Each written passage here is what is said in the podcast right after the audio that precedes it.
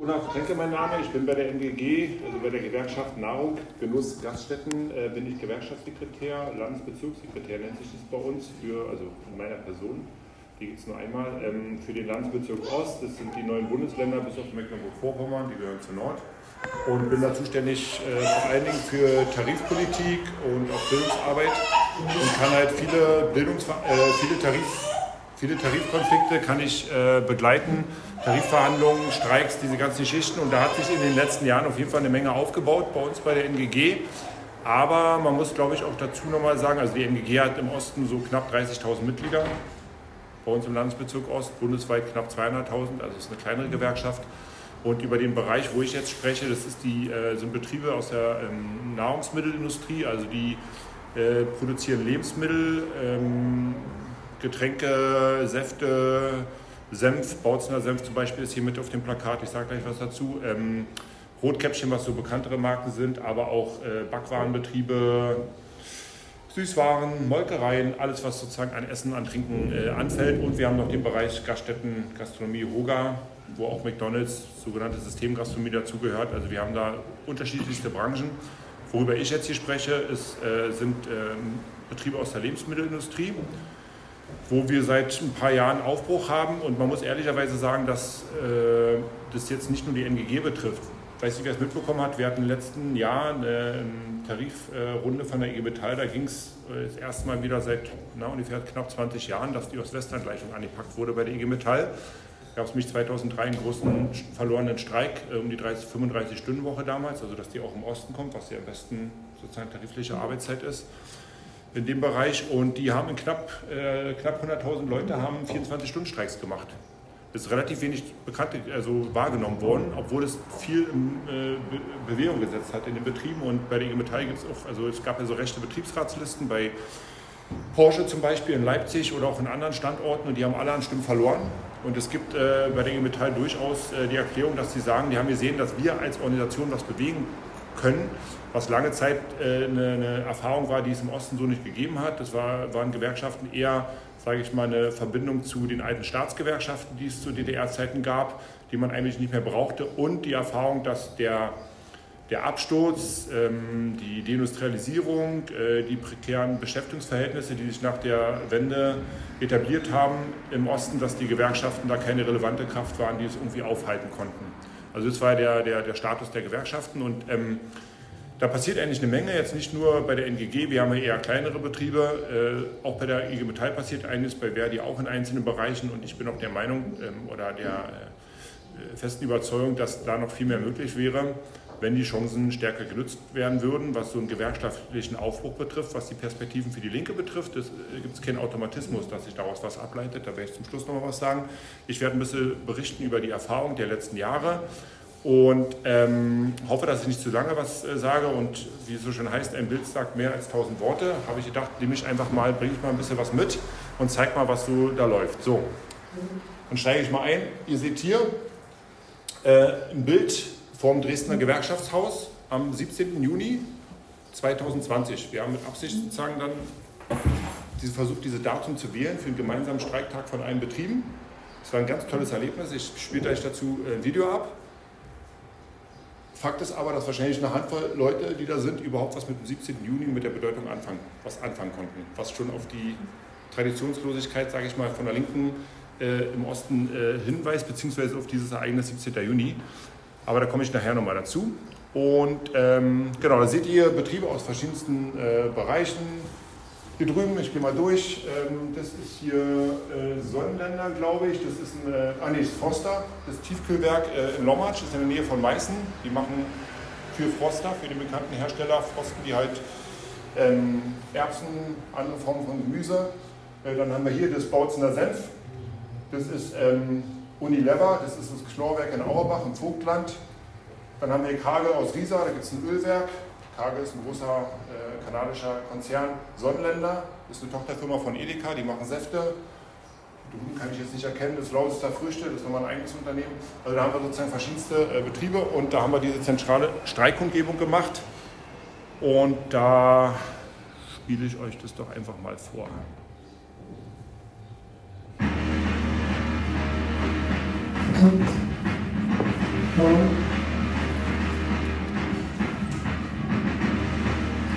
Es sind hier Kolleginnen und Kollegen aus mehreren Betrieben der Ernährungswirtschaft. Das soll die Abschlussschule geben und sieben Tage großflächigen Streik. Das haben wir hier so im Osten noch nicht gehabt, dass in so gebalter Ladung viele Betriebe für das gleiche Ziel eintreten und sich auch gemeinsam also solidarisieren und von gemeinsamen Ziel kämpfen, nämlich die Angleichung der Länder Ost und West. Es geht um einen Unterschied von ca. siebenhundert Euro. In meinem konkreten Fall, in unserem Fall von Sonnenländer, sind das achthundertfünfunddreißig Euro zu vergleichbaren Firmen aus dem Westen. Deswegen sind wir heute hier, weil es große Lohnunterschiede gibt, weil Leute miserabel behandelt werden, ausgenutzt werden, überstrapaziert werden und einfach wir heute setzen müssen, dass es so nicht weitergehen kann. Und so wie wir uns in Sachsen auf den Weg gemacht haben, ist es genauso in Thüringen, da verhandle ich auch die Tarifverhandlungen, und auch in Sachsen-Anhalt, und auch in Sachsen-Anhalt wird es jetzt einen Streik durchgehen.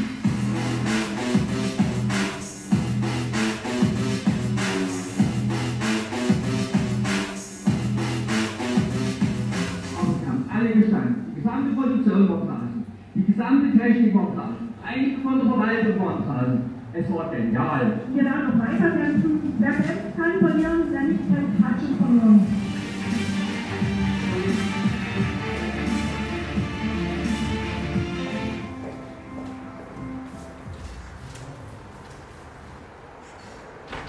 Ja, ähm, also es war, war ein bisschen der Höhepunkt von unseren Sachen, die wir hatten. Wir hatten ja in den verschiedenen Betrieben dann äh, Streiks über mehrere Tage, was de facto so eine Art Erzwingungsstreiks dann waren, ohne dass es eine offizielle Urabstimmung gegeben hat, aber zu Streik und Ablauf und Gestaltung und auch die Frage der Beteiligung der Kolleginnen und Kollegen sage ich nochmal was. Und ihr habt gesehen, dass das große Thema ist die Frage Ost-West-Angleichung, das treibt in vielen Betrieben noch drumherum viele Leute. Und äh, die Arbeitszeit ist nochmal sozusagen ist noch mal ein zweiter Punkt, weil im Osten ist es immer noch so, dass für weniger Lohn, in den meisten Betrieben für weniger Lohn, aber dafür länger gearbeitet wird. Und ähm, das ist halt ein unheimlich äh, mobilisierungsfähiges Thema, äh, was den Leuten unter den Nägeln brennt, wo, äh, ja, das, das, äh, das treibt ganz viele um und das äh, hat auch dazu geführt, dass halt ganz viele bei, äh, bei den Streiks mitgemacht haben, weil wir das entsprechend äh, vorbereitet haben. Also wir haben... Ähm, Das ist ein Tarifgebiet gewesen, hat so eine eigene Spezialität, dass praktisch Betriebe, die jetzt nicht in irgendwelche Branchentarifverträge reingekommen sind, wo es zum Teil schon die Angleichung gibt, sondern es waren alles im Prinzip eine Ansammlung von Haustarifverträgen. Und zum Beispiel eine Kollegin, die gesagt hat, hier, wer kämpft, ähm, kann verlieren, wer nicht kämpft, hat schon verloren. Das ist eine Kollegin von Bautz'ner Senf, die gehören zum, äh, zur äh, Plevelei-Gruppe, da gehört auch Löwensenf zum Beispiel dazu. Da ist ein Lohnunterschied von siebenhundert bis achthundert Euro zwischen Bautz'ner Senf und Löwensenf.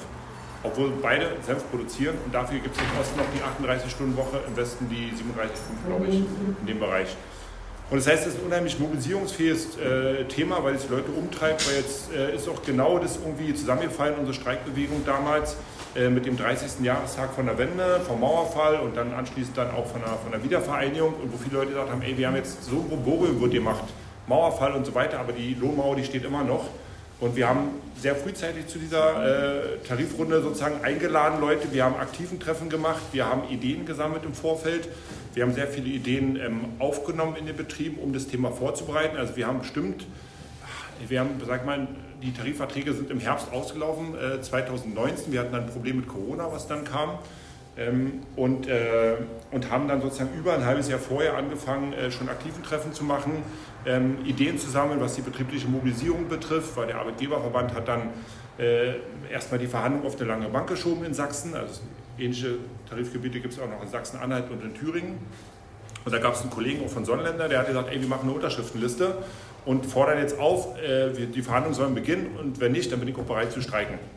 So, das war so ein Impuls. Und da haben wir angefangen, diese Unterschriftenliste in allen Betrieben sozusagen zu sammeln und konnten natürlich sehen, wo hast du welche Unterstützung, in welchen Abteilungen, in welchen Bereichen und ähm, was ist wichtig für uns für einen Streik. Also wir haben in keinem von diesen Betrieben, haben wir davor einen Organisationsgrad von, weiß ich, siebzig, achtzig Prozent gehabt. So, wir haben jetzt durch diese Streikauseinandersetzung, unser Organisationsgrad geht, sag mal, in fast allen Betrieben über fünfzig Prozent bis in Richtung siebzig Prozent, was heißt, wenn man die Verwaltung abzieht, dass wir zentrale Bereiche der Produktion mit achtzig, neunzig Prozent organisiert haben. So, und wenn die alle streiken, dann, äh, dann läuft halt nichts mehr. So. Und ähm, das ist aber ein Prozess gewesen, der sich aufgebaut hat und wo praktisch schon betriebliche Aktionen stattgefunden haben und ganz viele Sachen schon davor gelaufen sind, ähm, die, bevor es überhaupt zum Streik gekommen ist. Weil wir haben manchmal so eine Vorstellung, ja, wir müssen, die Leute sind unzufrieden, wir rufen zum Streik auf, aber es gibt halt auch nicht, in den wenigen Fällen gibt es vielleicht einen Betrieb, da hast du dreißig Prozent Gewerkschaftsmitglieder. Und das bleibt seit zwanzig, dreißig Jahren so, geht vielleicht noch ein bisschen zurück, weil die Alten, die mal irgendwann Gewerkschaftsmitglied geworden sind, sind ausgeschieden. Die Neuen kommen rein und sehen, ah, da läuft nicht viel, wozu soll ich dann in die Gewerkschaft eintreten, ne, wenn es kein klares Bewusstsein dafür gibt.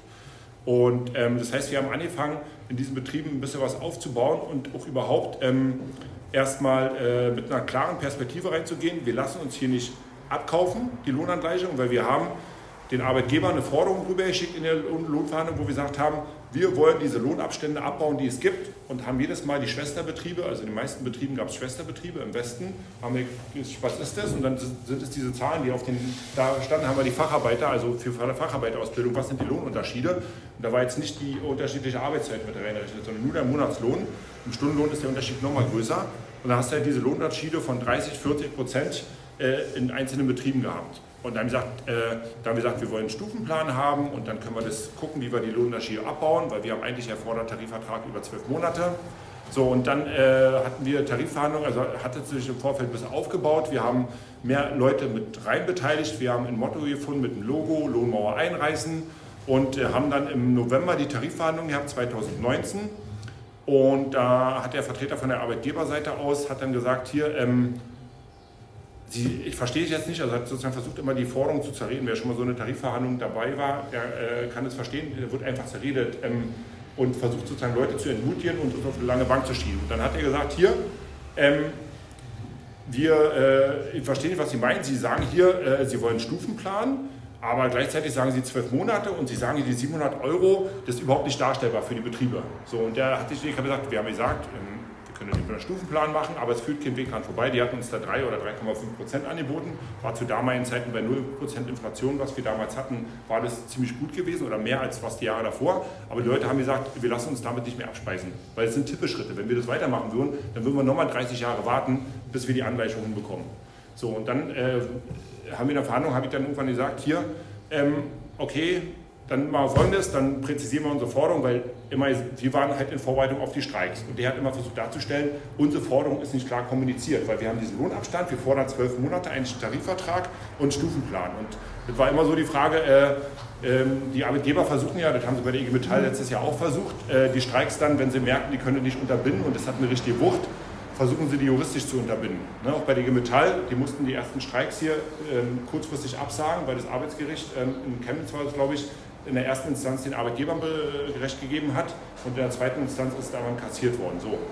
Und da hab ich, dann haben wir in der Tarifverhandlung gesagt, habe ich gesagt, okay, dann machen wir es jetzt so, wir wollen diese, ich fordere jetzt eine sofortige Lohnangleichung innerhalb von zwölf Monaten für Frosta achthundert Euro und so weiter und so fort. Und habe die ganzen Betriebe durch, bums, sind sie alle raus, sind nicht wiedergekommen, das habe ich auch noch nie erlebt.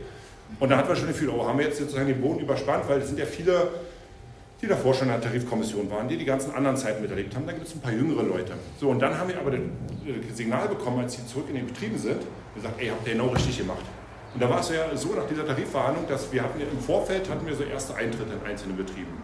Und wir haben eigentlich über den Konflikt dann organisiert, weil wir haben ja auch viele äh, Seminare zu Organizing hier oder so viele Veranstaltungen. Es ist halt manchmal das Problem im Betrieb, dass du ähm, dass du dreißig, vierzig Prozent der Beschäftigten nicht bereit sind, diesen Schritt zu machen, weil sie nicht die Erfolgsaussichten sehen. Und weil sie nicht sehen, dass es ernsthaft angepackt wird. Und dann kannst du tausendmal mit denen davor reden.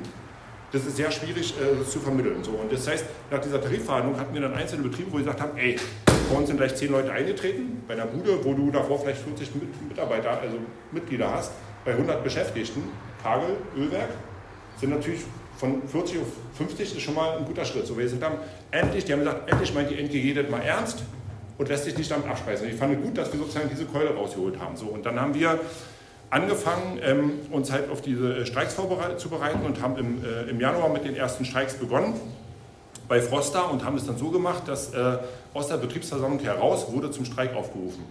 Also da saßen alle Beschäftigten, diese knapp zweihundert Beschäftigte bei Frosta, und dann hatte der äh, Der Gewerkschaftssekretär von uns hatte da sozusagen seinen Beitrag gemacht, dann kam der Geschäftsführer, wie das so bei so einer Betriebsversammlung ist, er klappt seinen Laptop auf, war ein Zeichen verabredet, alle gehen raus.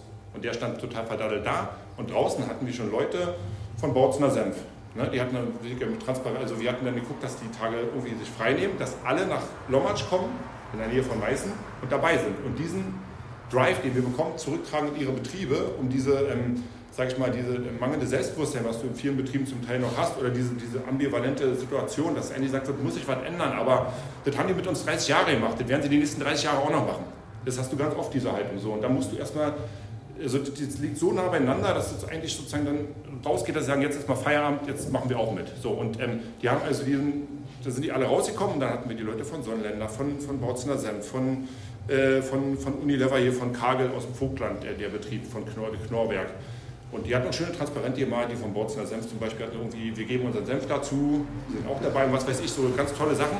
Und die haben den Drive mitgenommen und dann haben wir mit Streiks angefangen, erstmal so vier Stunden Streik, acht Stunden Streiks bis zur nächsten Verhandlung. Und dann haben die Arbeitgeber uns wieder auf die lange Bank geschoben, wir haben mehrere, so eine Streikwoche vorbereitet und dann kam Corona. Und dann war natürlich alles erstmal runtergefahren und wir haben gesagt, nee, wir versuchen das durchzuziehen. Aber es gab dann halt doch beträchtliche Anzahl von Leuten, die gesagt haben, ey, nee, unter den Bedingungen können wir das nicht machen. Das war halt eine sehr große Verunsicherung. Und wir haben dann uns dann aber wieder getroffen und äh, haben dann, äh, ähm, äh, haben, äh, dann in dem Augenblick, da gab es so einen, so einen Gipfel zwischen der Merkel und den Bundesländern und äh, da wurde gesagt, ab dann und dann äh, gibt es wieder eine Öffnungsperspektive und dann haben wir uns sofort getroffen im Gewerkschaftshaus in, in Chemnitz. Einen Plan geschmiedet, mit Streikplan für die einzelnen Wochen, was sind günstige Zeitpunkte, wann haben die Lagerprobleme und so weiter und so fort, da hauen wir rein und, ähm, haben, dann, äh, und haben dann gesagt, aber dann machen wir auch einen gemeinsamen Streiktag, wenn wir alle gleichzeitig zusammen streiken, dann treffen wir uns alle in Dresden und da ist dann halt der siebzehnte Juni daraus entstanden.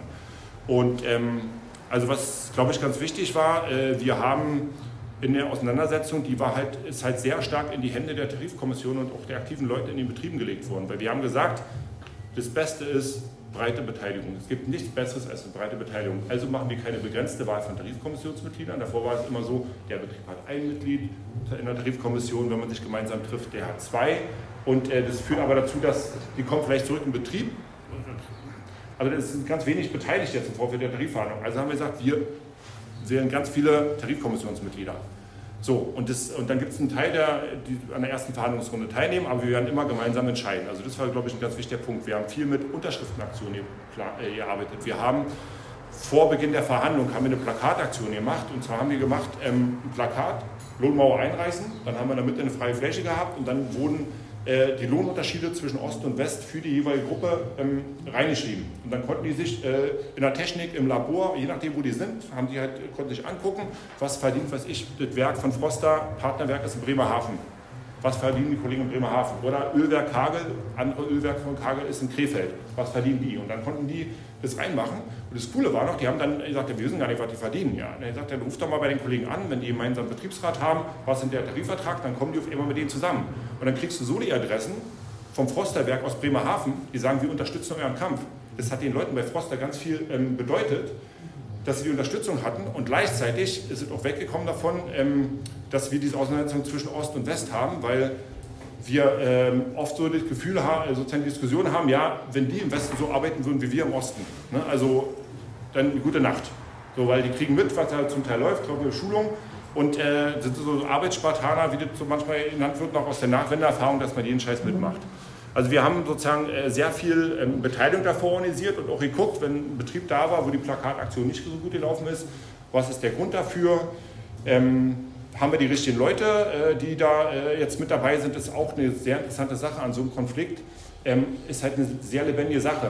Das heißt, du hast äh, Betriebe, wo auf einmal Leute aus dem Schatten treten, die du davor nicht auf dem Plan hattest. Weil die N G G hat die davor nicht gekannt als Gewerkschaft, also jetzt im Sinne von als Person, und die haben uns nicht gekannt als Äh, ein Akteur, der tatsächlich was verändern will. Ne? Wir haben in Kagel, Ölwerk, in, äh, in Riesa, ähm, hatten wir die Tarifrunde davor, gab es einen Abschluss und dann wurde gesagt, ja, äh, guter Abschluss gelungen und so weiter und so fort, was totaler Quark war, da war kein guter Abschluss. Und dann hat ein Kollege zurückgeschrieben, junger Kollege, äh, wollt ihr mich verarschen mit diesem Flugblatt? Ähm, ich werde keine Mitglieder mehr für die N G G äh, werben und äh, wenn es so weitergeht, werde ich aus der N G G auch austreten. Dann hatten wir aber einen Generationswechsel, wir haben einen jungen Gewerkschaftskollegen bei uns, also Sekretär vor Ort, der selber aus der Bäckerei kommt, dort Betriebsrat gegründet hat, Tarifvertrag durchgesetzt hat, all die ganzen Geschichten. Und der hat gesagt, ey Marcel, hast recht, das war ein scheiß Abschluss, lass mal zusammensetzen und gucken, was wir machen. Und der ist dann im Betrieb einer der gewesen, die sozusagen nach vorne getrieben haben. Und so hast du in ganz vielen Betrieben, das hängt immer an bestimmten Personen, dass du sozusagen ähm, Leute hast, die äh, einfach ein Standing in den in Belegschaften haben, ähm, viel rumkommen, Bekannte, die Sicht sind, wo einfach sich Leute ranhängen, wo klar ist, wenn die nach vorne gehen, gehen einfach ganz viele andere, andere mit. So.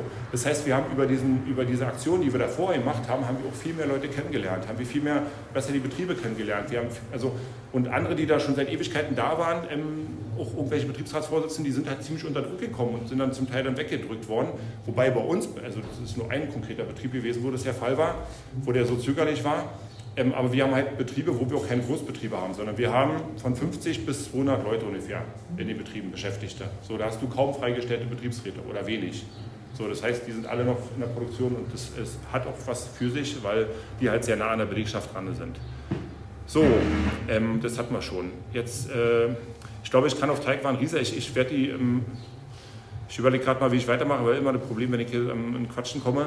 Ähm, Teigwaren Riesa ist das bekannteste Problem, äh, äh, bekannteste äh, Betrieb für uns als N G G, was auch so eine Ausstrahlungskraft hat, was aber eigentlich sich nur einbettet in verschiedene Sachen, die wir hatten. Also wir hatten, eigentlich für die Gewerkschaften kann man glaube ich insgesamt sagen, wir haben nach der Wende eine Phase gehabt, wo ähm, überhaupt erstmal da ging darum, Tarifverträge im Osten zu etablieren und die Gewerkschaften als Akteur zu etablieren. Und dann gab es in bestimmten Branchen Angleichungstarifverträge für äh, in Richtung Westen. Da ist I G Metall eine gewesen, die ersten, die das geschlossen hat. Und diese Angleichungstarifverträge wurden in den neunziger Jahren oft aufgekündigt. neunzehnhundertdreiundneunzig vom Arbeitgeberverband, da gab es längere Streiks. Und dort, wo es gelungen ist, in den neunziger Jahren schon eine Angleichungsperspektive im Monatsentgelt durchzusetzen, da geht es noch nicht um die Zuschläge, da geht es nicht um Urlaubs- und Weihnachtsgeld, da geht es nicht um Arbeitszeit, sondern wirklich nur das tarifliche Grundentgelt. Da hat ein Teil das geschafft in den neunziger Jahren. Und alle, die diesen neunziger Jahren, sag mal, bis in die zweite Hälfte der neunziger Jahre nicht geschafft haben, ist, würde ich sagen, trifft auch auf fast alle anderen Gewerkschaften zu, so zumindest bei uns, hatte lange Zeit, hat da nichts mehr stattgefunden, weil dann kam Massenarbeitslosigkeit, dann kam Hartz vier, Agenda zwanzig zehn, all die ganzen Sachen und das Selbstbewusstsein war sehr gering. Den verlorenen Streik von der I G Metall zweitausenddrei, das war auch so eine Schlüsselgeschichte. So, das heißt, du hast lange Zeit äh, so einen Zustand gehabt und ähm, auch Betriebe, wo die Gewerkschaften gar nicht vorgekommen sind. Und Riesa Nudeln ist halt zum Beispiel vom Betrieb, was am beka- äh, bekanntesten ist bei uns jetzt für diesen Aufbruch, der aber nur reinpasst eigentlich auch in die anderen, anderen Bewegungen, die wir haben in anderen äh, Branchen, wo die davor halt keinen Betriebsrat hatten, keinen Tarifvertrag, die Gewerkschaft keine relevante Rolle gespielt haben und sich dann innerhalb von kurzer Zeit einen Betriebsrat gegründet haben. Ähm, ihr seht hier, was die Organisationsgrad betrifft und einen Tarifvertrag mit Streiks durchgesetzt haben. Und der Witz ist, dass äh, wir letztes Jahr nochmal drei Wochen bei Teigwaren Riesa streiken mussten, um den neuen Tarifvertrag wieder durchzusetzen. Weil das ist eine westdeutsche ähm, Familie, die die gekauft hat, so ein Nudelunternehmen aus der Schwäbischen Alb. Die haben auch im Westen keinen Betriebsrat und keinen Tarifvertrag in ihren Betrieben und dachten, sie kaufen sich halt diesen Betrieb im Osten, weil da gibt es auch keine Tarifverträge und da gibt es auch keinen Betriebsrat, ist doch ganz schön für so einen Markenhersteller. Und auf einmal verstehen die die Welt nicht, dass die Leute jetzt anfangen, sich da zu organisieren. Und da hängt es auch. Da ist praktisch, würdest du gegen jede Organizing-Geschichte, würdest, würde diese Story Teigwaren Riesa sprechen, gegen jeder. Weil da gab es drei Leute, die sich getroffen haben mit dem Gewerkschaftssekretär im McDonalds um die Ecke, drei Gewerkschaftsmitglieder bei hundert, na, ich würde sagen, hundertachtzig Beschäftigten ungefähr, hundertfünfzig, ich will jetzt nicht falsch sagen, was zu dem Zeitpunkt war. Und der hat aber gesagt, ey, die strahlen so viel aus, die, ich habe da so ein Zutrauen, wir legen jetzt los. Und dann haben die Betriebsratswahl eingeleitet, da ist sozusagen sind, ist die Hälfte eingetreten und dann durch die Tarifverhandlung gestreikt ist dann die nächste. Würdest du heute unter Organizing-Gesichtspunkten würdest du sagen, hey, Vorsicht, Vorsicht. Aber das Leben ist halt vielfältig, ja, und kann nicht immer nur sozusagen aus bestimmten Schablonen betrachtet werden. Und ähm, genau, da gibt es einen Film dazu, den ich, soll ich euch den jetzt nochmal kurz vorspielen, so eine Kurzfassung von, von der Sache?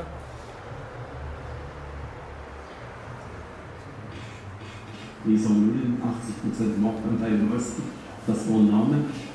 Der Lohnunterschied zwischen Ost und West lag bei durchschnittlich achthundert Euro. Und das hat die Leute mobilisiert. Wenn das Wort Betriebsrat in der Firma fällt, dann ist derjenige, der dieses Wort gebracht hat, damit verhindert, dass nicht mehr lange in der Firma ist. Bei uns wird nicht investiert, nicht in Mensch, nicht in Maschine. Dann fragen die Leute sich, warum nicht bei uns? Riesa hat viel auf die Leute vor allem, dass sie gesagt haben, wir sind auch bereit für gleiche Verhältnisse zwischen Ost und West auf die Straße zu gehen. Alle haben da draußen gestanden, alle waren da, man hat sich untereinander viel besser kennengelernt, das war richtig, richtig toll. Alle haben dann schon wieder gefragt, ja, wann ist der nächste Streik, wann stehen wir wieder draußen? Ähm, das könnt ihr bei YouTube mal abrufen. Äh, Aufbruch. Ja, ich bekomme das. So, das geht jetzt noch weiter. Ähm, das ist, ähm, ich mach mal. Wir haben damit Aufbruch Ost, das ist so eine Initiative, ähm, äh, mehrere Filme gemacht, also das war jetzt nur der Trailer, da sind die einzelnen äh, wichtigen Akteure, sind interviewt über die ganze Erfahrung, kann man sich bei YouTube anschauen, Aufbruch Ost, Teigwaren Riesa, wenn ihr das eingebt, seht ihr, könnt ihr die ganze äh, Sache durchgehen. So. Okay, Hintergrund habe ich schon gesagt, zur Gewerkschaft, man muss verstehen, bei allen Sachen, die wir machen, bei vielen Streiks, hast du wirklich so ein Aha-Erlebnis bei vielen Leuten, die kommen auch zu dir hin und sagen, ey, das ist so geil. Ja, ich habe nie dran geglaubt, ich habe noch vor einem halben Jahr, ich war letztens hier, hatten wir Streik in der, im Träglingswerk hier in Dommitzsch unten, auch der eine Kollege, Olaf, ich habe vor einem halben Jahr noch überlegt, ob ich da eintrete oder nicht, weil ich, wir haben alles richtig gemacht, das ist so gut und sozusagen das heißt, es findet eine richtige Wiederaneignung von Gewerkschaften statt, die davor nicht, in vielen Bereichen nicht mehr existiert.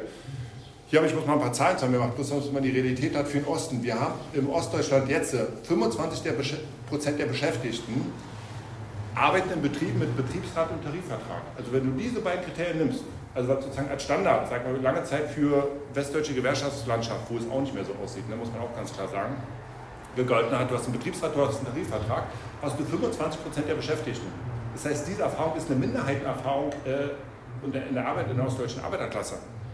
So, und äh, dann gibt es halt noch einen Rest, der hat entweder Betriebsrat oder Tarifvertrag, wird vom Branchentarifvertrag erfasst vielleicht, ist aber, hat aber keinen Betriebsrat und so weiter. Wir haben ein Lohnniveau, was unterirdisch ist, das kann man, da gibt es eigene Zahlen dazu, ich äh, brauche die jetzt alle nicht nochmal zu bringen.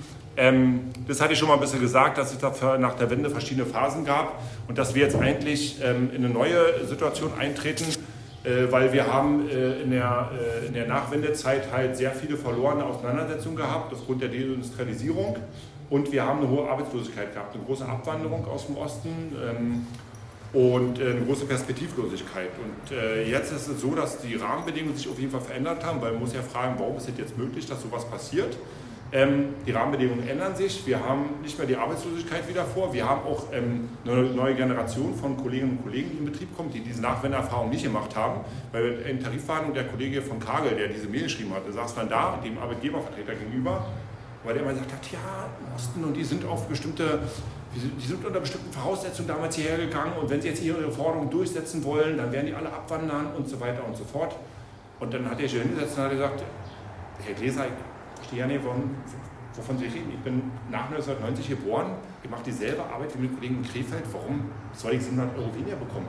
Ich verstehe Sie nicht. So, das war also eine richtig schöne Situation, die wir da hatten. Und ähm, das heißt, wir haben äh, ein bisschen eine veränderte Rahmenbedingung und äh, ich glaube, dass die Gewerkschaften insgesamt noch viel zu wenig diese Möglichkeit nutzen, weil natürlich gibt es auch immer die Gefahr, wenn man in so einen Konflikt geht, die Arbeitgeber sind auch nicht auf den Kopf gefallen, die versuchen auch Spaltungstaktiken zu machen. Wir haben zum Beispiel jetzt viele osteuropäische Beschäftigte, die zunehmend bei uns in den Lebensmittelbetrieben arbeiten, die schwer zu organisieren sind im Moment noch, sage ich mal, oder wo die Gewerkschaft auch die nicht richtig erreicht, weil sie nämlich die deutschen Flugblätter auf Polnisch übersetzt, machen wir auch, versuchen wir jetzt zu ändern, aber im Prinzip, also die würde Polnisch übersetzt, aber mit denen wird weiter auf Deutsch geredet, weil sozusagen die haben eine ganz andere Situation, ganz andere Probleme zum Teil. Also es gibt immer ein Risiko, dass, dass so eine Auseinandersetzung auch ähm, scheitert. Wir haben auch einen Streik, den wir verloren haben, das ist keine schöne Erfahrung, ähm, aber ansonsten haben wir alle anderen Betriebe bisher alle Auseinandersetzungen gewonnen. Und ähm, es gibt bei manchmal, glaube ich, sozusagen im Gewerkschaftsapparat noch so ein bisschen so ein, und vielleicht unter langjährigen Betriebsratsmitgliedern, so ein bisschen, ach, das ist vielleicht ein bisschen viel und äh, übertreibt man nicht. Und dann dieser Spruch, den ich halt überhaupt nicht hören kann, ja, wenn du die Leute auf den Baum treibst, dann musst du die auch wieder runterbekommen. Das ist sozusagen so, so ein Standardspruch. Also es gibt zum Teil zu wenig Möglichkeiten, die genutzt werden, meiner Meinung nach. Dazu haben wir auch mal eine Diskussion bei uns.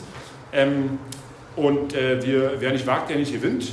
Und äh, so sind wir sozusagen immer vormarschiert und haben natürlich auch geguckt, dass wir da nicht Kamikaze machen, sondern wenn wir das Gefühl haben, da ist die Basis, sozusagen die Stimmung im Betrieb, das anzugehen, dann machen wir das. Wir hatten auch ein bisschen Margarinewerk zum Beispiel in Dresden, Van der Mortele, niederländischer ähm, äh, Nahrungsmittelkonzern. Da haben wir zwanzig Prozent Organisationsgrad gehabt und da hatten wir die ganzen Streiks in den anderen Betrieben. Und da ist der Kollege zu mir gekommen und hat gesagt, ey Olaf, ich glaube, wir müssen nächste Woche abstreiken. Bei uns baut sich das jetzt auf. Ich sage, ey, ihr habt zwanzig Prozent Organisationsgrad, ist das realistisch? Ja, doch. Ich habe gesagt, okay, wenn du das, also ein anderer Kollege, wenn ihr das sagt, machen wir das. Weil was haben wir zu verlieren, einfach mal zu machen. Und das ist der, der gesagt hatte, alle sind rausgekommen. Da standen fünfmal so viele Leute vorm Tor wie Gewerkschaftsmitglieder. So. Und äh, natürlich gab es dann noch Eintritte in den Betrieb, wo über, also das hast du ganz oft gehabt, dass ich hatte vorhin gesagt, dass ähm, äh, du wirklich in so einen Konflikt gehen musst und dass die Gewerkschaften ganz anders agieren müssen, ganz selbstbewusster, ganz klarer mit den Ansagen, dass äh, wirklich die Leute anfangen, wieder Vertrauen zu schöpfen, dass wirklich du als N G G was oder als Gewerkschaft was verändern willst im Betrieb. Weil lange Zeit halt so dieses Bild da war, die konnten die, die, die wuppen nichts, die verwalten eigentlich bloß den Missstand mit ihren Tarifverträgen und das ist sozusagen die Diskussion. Und ähm, dann hast du halt so eine, immer, du hast den ersten Warnstreik, da kommen doppelt so viele Leute raus, wie in der Gewerkschaft sind. Aber treten nur eine Handvoll von Leuten ein. Bei denen man auch sagen, ach, ich weiß nicht, was die machen, vielleicht bloß so einen Warnstreik oder was auch immer. Also, und dann hat man bei Unilever zum Beispiel in Auerbach, äh, also im Vogtland, beim Knorwerk, auch Probleme sozusagen über die dreißig, also deutlich dann von den dreißig Prozent wegzukommen. Und dann hatten wir halt den ersten vierundzwanzig Stunden, den ersten achtundvierzig Stunden Streik. Und dann war klar, wir gehen jetzt in die Vollen. Und alle, die jetzt mit dabei sein wollen, weil es kann noch weitergehen, wir haben dann auch noch verlängert, ähm, da muss Streikgeld her, muss und so und so fort. Und dann hatten wir den Streiktag, den ersten vierundzwanzig Stunden Streik und dann hast du so eine lange Schlange gehabt am Streikzelt, alle Eintritt, Eintritt, Eintritt, Eintritt, M G G. Aber an dem Tag haben wir so viel Mitglieder gewonnen in dem Betrieb, wie in der ganzen Zeit davor und danach nicht. Weil genau das passiert ist, wir gehen jetzt vor die Tür und wir haben das auch so gemacht und ist sozusagen, ich sag mal, ich habe sehr viel Freiheiten, weil ich es so machen kann. Wenn mein Chef anders wäre, dann wäre, würde bestimmt auch die eine oder andere Sache anders laufen. Da haben wir jetzt die Streikversammlung, da stehen wir auf diesem Parkplatz, ich habe es noch vor meinen Augen, haben den ersten vierundzwanzig Stunden Streik, stehen alle mit allen Streikenden draußen, Arbeitgeber rührt sich nicht, wir haben kein Zeichen. So, dann kommt sogar der Gesamtbetriebsratsvorsitzende von Unilever. Unilever ist ein Riesenkonzern. Der kommt nach Auerbach, um seine Solidarität zu zeigen. Macht eine kämpferische Rede, richtig gut und so weiter. Und dann kriegen wir nachmittags die Info vom Arbeitgeber, ja, wir sind bereit zur Verhandlung, wenn Sie Ihren Streik unterbrechen. So, wir wussten aber schon, die haben davor schon Druck aufgebaut auf die Leute, wenn wir jetzt wieder unterbrechen und sagen, wir verhandeln in der nächsten Woche und die haben wieder Zeit, dann können die an den Leuten arbeiten, dann können die Leute einschüchtern, dann haben sie schon mit einem äh, afghanischen Flüchtling gemacht, den haben sie halt, äh, der kam sozusagen in der ersten Streikwoche aus, äh, Austrittsformular aus der N G G, weil die haben zu mir gesagt, ey, du hast eine befristete Arbeitserlaubnis, wenn du wieder vom Tür, äh, vor der Tor stehst und weiter in der Wirtschaft bleibst, hast du keine Zukunft bei uns. So, so haben sie die Leute angefangen unter Druck zu setzen. So, und da haben wir gesagt, äh, haben wir abgestimmt und ähm, also dann hat der G B R-Vorsitzende auch, der hat natürlich mit der Konzernspitze irgendwie im Hintergrund so Kontakt, gesagt, naja, die haben da jetzt den Willen und so weiter, und, aber wir haben gesagt, okay, wir stimmen nicht unter den Streikenden ab. So, und da haben jetzt viele gesagt, die haben uns so lange verarscht, die hatten so lange Zeit, Corona, wir haben alle durchgeschrubbt die ganze Zeit und jetzt kommen die wieder und sagen, wir wollen verhandeln, haben Frauen gesagt, bei Unilever, im Knorr, im Werk, der war mit der härteste, die haben gesagt, Westlandgleichung kennen wir nicht, das Wort kennen wir nicht, wir, darüber brauchen wir nicht reden. Kommen sie wieder mit irgendwas anderem, aber davor wird es keinen Termin geben. Also ganz klar, die haben noch nicht mal Verhandlungen dazu geführt, die waren noch nicht mal bereit, Verhandlungen einzunehmen. So, und dann haben wir gesagt, die haben so lange verarscht, okay, dann haben wir gesagt, okay, wer ist dafür, dass wir den Streik um weitere vierundzwanzig Stunden verlängern? Arm hoch, okay, zack, Arm runter, nee, wir streiken weiter, wir können gerne verhandeln, aber wir werden nicht den Streik unterbrechen dafür. So, und schwupps, aha, man konnte auch am nächsten Tag trotz des Streikes verhandeln. So, und äh, dann war, wir haben ja schon Verhandlungsergebnisse, also dann hatte ich den, parallel noch einen Termin in Dresden, musste dann weiter. Und äh, da waren wir sozusagen noch nicht ganz fertig geworden mit der Verhandlung und ähm, da haben wir ein paar, paar Punkte haben wir uns nicht nachgegeben, und haben wir, aber ich musste dann weiter nach Dresden, weil da die anderen Verhandlungen waren. Und dann haben wir gesagt, okay, ähm, ja, Sie sehen doch schon, es gibt ein ernsthaftes Angebot von uns und ähm, wir sind doch dazu bereit und ähm, können wir doch jetzt, wir sind doch schon ziemlich nah an der Lösung und äh, dann können wir doch, den Streik ist doch dann jetzt damit abgebrochen. Wir haben gesagt, okay, wir gehen runter zu den Streikenden, die standen ja alle vor dem Tor, Streikversammlung, und sagen, hier, was meint ihr jetzt? Nö, wir streiken weiter, die finden doch alle geil, die kommen raus, die lernen sich kennen, die sind mal raus aus dem Trott, vielleicht aus der Schichtarbeit mal raus für ein paar Tage, das ist halt sehr, halt sehr gut. Und dann hat dem Verhandlungsführer dann Bescheid eben, okay, also ich bin jetzt unten in Dresden und ähm, sie haben jederzeit dann Zeit noch auf unsere Forderung da einzugehen, und schwupps, abends war dann sozusagen das unterschriebene Ding da. So einfach ging es dann. So, das heißt, wir haben, äh, wir haben sehr stark die Leute mit einbezogen und ähm, ich glaube, das ist eine ganz wichtige Sache, dass das wirklich in die Hand von den Leuten gelegt wird, weil bei Teigwaren Riesa, letztes Jahr war ein sehr verhärteter Konflikt. Erste Woche alle noch geil, Streik, jetzt geht's wieder los und so weiter. Nach der ersten Woche, Unternehmen rührt sich nicht. Geschäftsführer kommt vorbei, den habe ich das erste Mal persönlich gesehen, ne? Davor nicht, weil es ein neuer Geschäftsführer ist. Ich sage, hier, wollen wir das jetzt weitertreiben in die nächste zweite Woche? Ich weiß gar nicht, was Sie von mir wollen. Ähm, ich kenne Sie gar nicht. So, und dann gehst du in die zweite Streikwoche und du merkst, das Unternehmen knallhart. Und dann wurde gesagt, dann machen wir zur Not die Bude dicht. Die verscherbete dann um den Investor ist so ein Scheiße, wir wollen diesen Stress hier nicht mehr haben, den ihr macht. So, dann gibt es die ersten zweifelnden Stimmen bei den Streikenden in der zweiten Woche. Da streiken wir weiter oder nicht? So, aber du musst es in die Hände der Leute legen. Es muss eine gemeinsame Entscheidung getroffen werden. Wenn du sonst eine Tarifkommission hast, die nur mit zwei, drei Leuten darüber entscheidet, dann kann die richtig oder falsch entscheiden, sagt man in Anführungsstrichen. Aber die kann eigentlich nur falsch entscheiden, weil die Leute nicht mitgenommen wird. So, da haben wir auch gesagt in der Truppe, es bringt, wir brauchen eine ehrliche Entscheidung, wenn wir jetzt in die dritte Streikwoche gehen wollen. Ähm, also wir haben jedes Tag, jeden Tag immer abgestimmt, weitere vierundzwanzig Stunden, die wussten immer nicht. Also wir hatten dann noch ein bisschen so eine Harikiri-Streiktaktik zum Anfang, wo wir die einzelnen Bereiche immer eine Stundenweise rausgerufen haben, sodass die sich gegenseitig blockiert haben und ähm, die nicht wussten, was das Sache ist. Ähm, und, äh, und da haben wir auch gesagt, das bringt nichts. Jetzt haben wir auch in den Streiken klar besprochen, weil es gab schon ein, zwei, die haben sich dann krank gemeldet, das, die haben den Druck nicht mehr ausgehalten, die wollten nicht rein in den Betrieb. Aber so, und dann haben wir gesagt, das bringt nichts, wenn sich jetzt noch mehr Leute krank melden. Weil, so, also entweder wir treffen jetzt die Entscheidung und sagen, ähm, wir rücken von unseren Forderungen ab, weil die Arbeitgeber hatten schon was angeboten, was uns aber nicht erreicht hat, und verhandeln darüber nochmal, oder wir ziehen das weiter durch, da müssen aber alle dabei sein. Es hilft nichts, wenn wir, ich habe jetzt bei einem Streik erlebt, wo ein Betriebsratsmitglied beim Streik nächsten Morgen nicht da ist, ja, wo ist denn Robert? Ja, Robert ist ein Betrieb, der arbeitet. So, das ist tödlich. Sondern wenn, dann muss man gemeinsam entscheiden, also weil dann war klar, dann ging es weiter. Weil wenn ein Betriebsratsmitglied reingeht zum Streiken, also so, so Haus gekauft und so weiter, Druck aus der Familie und so, also was dann so der Fall ist. Ne? Ähm, Das heißt, man muss eine gemeinsame Entscheidung treffen und sagen, wir können auch gemeinsame Entscheidungen treffen, ja, das abzubrechen. Und, ähm, aber das muss eine bewusste Entscheidung der Leute sein, dass man auch sieht, wie sind die Kräfteverhältnisse, was können wir durchsetzen, was ist uns wichtig, was können wir unter den Bedingungen durchsetzen, und das, du nimmst halt die Leute mit. Und das haben wir auch gemacht bei den Streikversammlungen bei Riesa, dann haben die versucht, irgendwo nach, ich weiß nicht mehr, irgendeinen komischen Ort da in der Nähe zu verlegen, dann sind wir mit allen Streikenden dahin und ja, ja, jetzt sind sie wieder mit allen hier vor der Tür und bla bla bla von den Arbeitgebern, aber das ist der einzige Weg, wo man sozusagen gemeinsam die richtige Entscheidung treffen kann. So, ich will nochmal sagen zu unserer Mobilisierungsgeschichte, die wir machen. Was ganz, wir hatten gerade die Veranstaltung zu Nazis im, im Osten, da war ich gewesen, Gegenwart und Vergangenheit. Und äh, da war auch das Thema der, sage ich mal, der politischen Entfremdung, was du sehr stark im Osten hast, von der, vom bestehenden System. Und das merkst du halt, wenn du bei diesen Streiks bist, wenn, wenn Betriebe, wo, wo wirklich unterirdisches Lohnniveau ist, ähm, wenn du so einen Streik hast, das ist ganz oft, dass die selber transparent, also Plakate malen, das ist echt so herzzerreißend, was so an Sachen da draufsteht. Und ähm, das ist jetzt ein Beispiel, das äh, ist von Aryzta. Aryzta ist ein... Ähm, ist ein äh, Tiefkühlproduzent, der macht Tiefkühlbaguettes und auch andere Sachen, ähm, hat ein Werk in Eisleben, also in Sachsen-Anhalt, eintausendfünfhundert Leute mit verschiedenen Werken äh, in Betrieb und gehört dem Babic hier, dem ähm, tschechischen äh, Ministerpräsidenten, also, oder Ex-Ministerpräsidenten, und äh, die sind Europa der größte Tiefkühl, also europaweit der größte Tiefkühlproduzent, und da haben wir jetzt auch einen Streik gehabt, da ging es um darum, dreizehn Euro für die unterste Lohngruppe durchzusetzen. Und die hatten so einen Werbeflyer damals gemacht, hier mit Backwoman und äh, Backman und so, haben das so toll gemacht. Und das ist halt ein Plakat, was die Kollegen da äh, gemalt hatten, hier alle Linien stehen still, wenn Backwoman es so will. Und äh, auch eins meiner Lieblingsplakate, hüte dich vor Sturm und Wind und Ossis, die in Rage sind.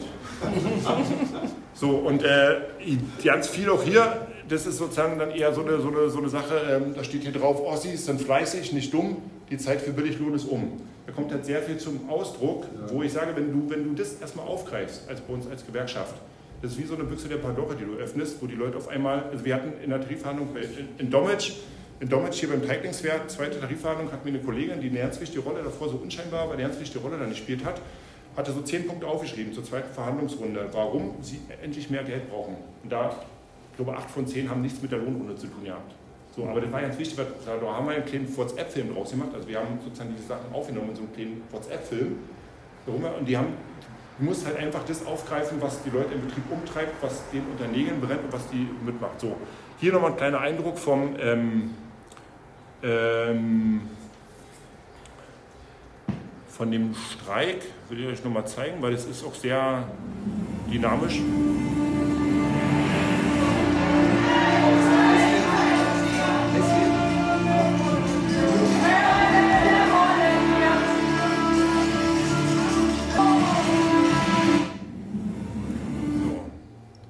Das sind auch ganz viele äh, Sachen, also das war ja so ein kleines Video, was wir gemacht haben, was wir danach in so einen äh, WhatsApp-Film, praktisch so einen kleinen Film, was dann über WhatsApp verschickt wird, das kommt total gut an bei den Leuten, weil das, ähm, wir haben auch in Nordhausen, gibt es auch noch einen anderen Standort von Aryzta, die haben einen Tag vorher gestreikt und da hatten wir von dem Streik schon Sachen gesagt, Nordhausen legt vor, wann folgt Eisleben.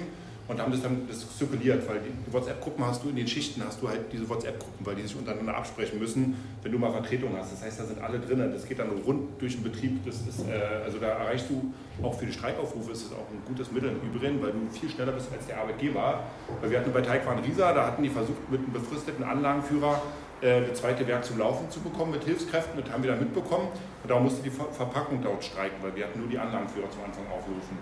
Und dann haben wir die Info aus dem Betrieb bekommen und haben dann per WhatsApp einen Streikaufruf gemacht mit so einem kleinen äh, Bild und dann haben die sich immer gewundert, woher wissen die, wo wir was zu, ähm, an, versuchen an, zum Anlauf zu bekommen, aber da wir die so und dann, ähm, da kannst du ganz viel äh, mitmachen und ich weiß nicht, ob ihr das gesehen habt, was jetzt da da war, ähm, da stand auf, ich glaube, zehn Euro einundachtzig, ihr müsst mal nachdenken.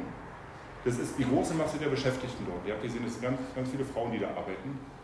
Die haben bei einem, beim größten Tiefkühlbackwarenhersteller Europas, Aryzta, arbeiten die im Dreischichtsystem zum Stundenlohn von zehn, also haben die damals gearbeitet, von zehn Euro einundachtzig. Und das in Deutschland. Und das jetzt nicht also in irgendeinem kleinen Kleinstbetrieb, sondern da arbeiten eintausendfünfhundert Leute. So, also ihr merkt, es ist unheimlicher ähm, Sprengstoff, der da so äh, drin steckt. Ähm, das ist hier Teigwaren Riesa, hatte ich nochmal, genau. Ähm, vielleicht nochmal zu sagen, das ging eigentlich schon, also der Vorreiter ist bei uns eigentlich die Milchindustrie gewesen, Milchwirtschaft, da gab es zweitausendsechzehn die ersten Streiks für die Lohnangleichung, da ist ein Lohnabschluss dann über zwanzig Prozent Lohnerhöhung äh, durchgesetzt worden. Das erste Mal, dass die Molkereien im Osten gestreikt hatten nach der Wende oder wann auch immer, seit wann. Ähm, und dann gab es eine Reihe von anderen äh, Tarifgebieten, wo das ist. Wir haben dann auch äh, unser Logo, ist hier Lohnmauer einreißen, das könnt ihr so ein bisschen unten äh, sehen. Und ähm, das haben wir mit Corona-Zeiten dann gemacht praktisch. Also äh, trotz Corona haben wir dann angefangen ja wieder zu streiken, wo das ein bisschen unsicher war. Ähm, ja, und so haben wir sozusagen an den verschiedenen Standorten des Bautz'ner Senf, äh, Streiktag bei Bautz'ner Senf. Und insgesamt läuft halt sehr viel dort und ich habe mal hier, das ist eine kleine nette Statistik, das ist aus dem letzten Arbeitskampfbilanz von der, äh, vom, äh, vom äh, Wissenschaftlichen Institut, von der, vom D G B, vom W S I und da seht ihr, das hat die Sächsische Linke gemacht, ähm, das ist das letzte Jahr, das sind die, äh, die Streiks, die äh, in Ostdeutschland stattgefunden haben. Und das ist die Anzahl der Streiks, die in Nordrhein-Westfalen stattgefunden haben, die haben das verglichen, weil das einwohnermäßig, naja nicht ganz eins zu eins, aber so äh, übereinstimmt. Und da seht ihr, dass im Osten sehr viel passiert. Ähm, da das sozusagen ist noch die, ähm, äh, da sind auch wieder Haustarifkonflikte drin, das muss man dazu klar sagen. Aber ähm, ja, da merkt ihr, äh, eigentlich passiert was im Osten. Und äh, so, jetzt, musst du auch bald jetzt muss ich zum Schluss Ende kommen. kommen. Ja, ich, äh, Migrationserfahrung äh, müssen, wir noch mal, müssen wir eigentlich nochmal reden, weil da ist eine... Das ist noch ordentlich Programm. Was? Nee, nee, ich bin nicht schon durch. ähm, ich, äh, da können wir vielleicht... in der Diskussion nochmal darauf eingehen, aber du hast halt eine unheimliche Veränderung, die sich jetzt bei uns zumindest in den Betrieben vollzieht. Du hattest lange Zeit im Osten kaum, äh, also wenig ausländische Beschäftigte, du hattest die alten Vertragsarbeiter und so weiter, die ja dann alle nach der Wende aus den Betrieben raus sind. Und jetzt hast du eigentlich mit der E U-Osterweiterung, sehr stufenweise kommt zuerst Polen und so weiter und so fort, also dann hast du jetzt äh, ganz viele polnische, rumänische, tschechische Kollegen, teilweise dreißig Prozent, teilweise fünfzig Prozent, die in den Betrieben arbeiten. Und zwar nicht als Leiharbeiter und Leiharbeiter, also das auch, sondern als Festangestellte. So, und wenn du die nicht schaffst, gemeinsam zu organisieren, da gibt es auch Vorbehalte, vielleicht auch rassistische Sachen, die so da sind, wo die Leute sich auch abgewertet fühlen, wie jetzt die Polen arbeiten hier praktisch jetzt und äh, wird manchmal den Leuten auch vor Augen geführt. Ich bin aus dem Betrieb nicht weggekommen, weil die kommen ja deswegen in den Betrieb rein, weil Leute, die individuell sich besser verbessern können, die gehen in andere Betriebe und dann es gibt keinen Deutschen mehr, der bereit ist, unter den Bedingungen zum Teil zu arbeiten. Und dann, also damit muss man sich auch auseinandersetzen. Das ist eine große Herausforderung, glaube ich, für die, äh, für, für die Gewerkschaften, die auch mit zu organisieren. Ähm, da könnte man eine eigene Veranstaltung zu machen, weil es halt auch diese ähm, äh, Erfahrung in den ostdeutschen Gewerkschaften dazu gar nicht gibt, was ja äh, was in Westdeutschland in den fünfziger, sechziger Jahren dann passiert ist äh, bei den Gewerkschaften. Ich will hier nochmal zu, zu einer Sache sagen, weil ich glaube ich nochmal, äh, ich habe bloß ein paar Stichworte aufgeschrieben, weil die Frage ist, also das hört sich alle ganz toll an und äh, also für mich ist das auch äh, unheimlich ermutigend, weil viel Selbstermächtigung ist von den Leuten, weil du viele hast, die über lange Zeit die Erfahrung halt gemacht haben, dass sie nur was auf den Deckel bekommen, dass sie wieso weniger wert sind, das sind all die ganzen Sachen, die ja über die letzten Jahrzehnte da transportiert wurden, dass sich nie was daran ändern wird, das ist ja auch Stimmen, die dir oft so entgegenschlagen.